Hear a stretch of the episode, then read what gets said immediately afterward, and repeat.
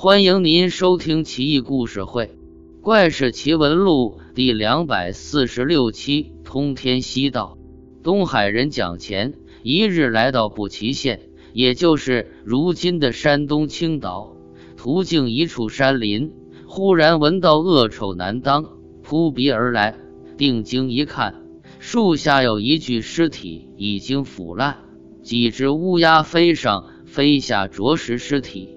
一个小矮人，不过三尺高，在勉力驱赶乌鸦，但身小力薄，乌鸦也不惧他，刚赶走不远就又折回，矮人不胜其烦。蒋虔觉得奇怪，在一旁看热闹，忽然瞥见尸体头顶插着一根通天犀道，这是一种用通天犀牛角做成的冠簪，一般只有贵族才能拥有。蒋虔不禁眼一亮，这根通天犀道可是个宝贝，起码价值几万钱。正好那小矮人很识趣的不见了，蒋虔四下看看没有人，上前拔下通天犀道，做贼般急急离开。回身看时，只见很多乌鸦坠下，拼命啄食尸体，再也不见小矮人驱赶。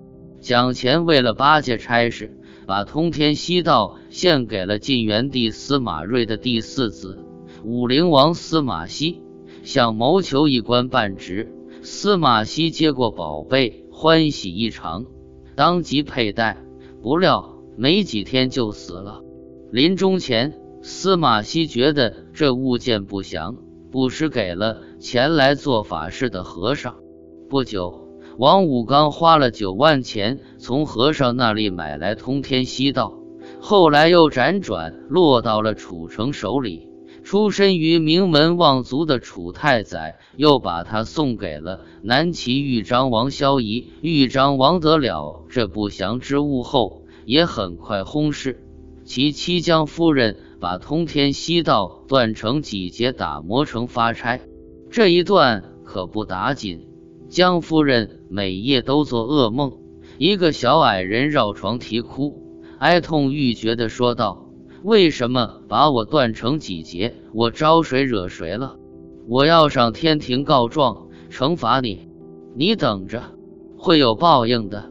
江夫人自此卧床不起，不到一个月被折磨致死。死后，通天西道打磨成的钗也就消失了。这不禁让人联想到萨拉热窝事件中费迪南大公遇刺时所乘坐的那辆轿车，传说也是受到了诅咒，先后收藏这辆车的很多人都死于非命，后来被某博物馆收藏才消停。这枚诡异的通天西道也很类似，它好像不是被诅咒，而是有灵性的，甚至它就是那小矮人的化身。原本忠心护主，但主人死于非命，尸体被乌鸦啄食，自己都无可奈何，而后流落无数主人之手，心怀怨毒也就无可厚非了。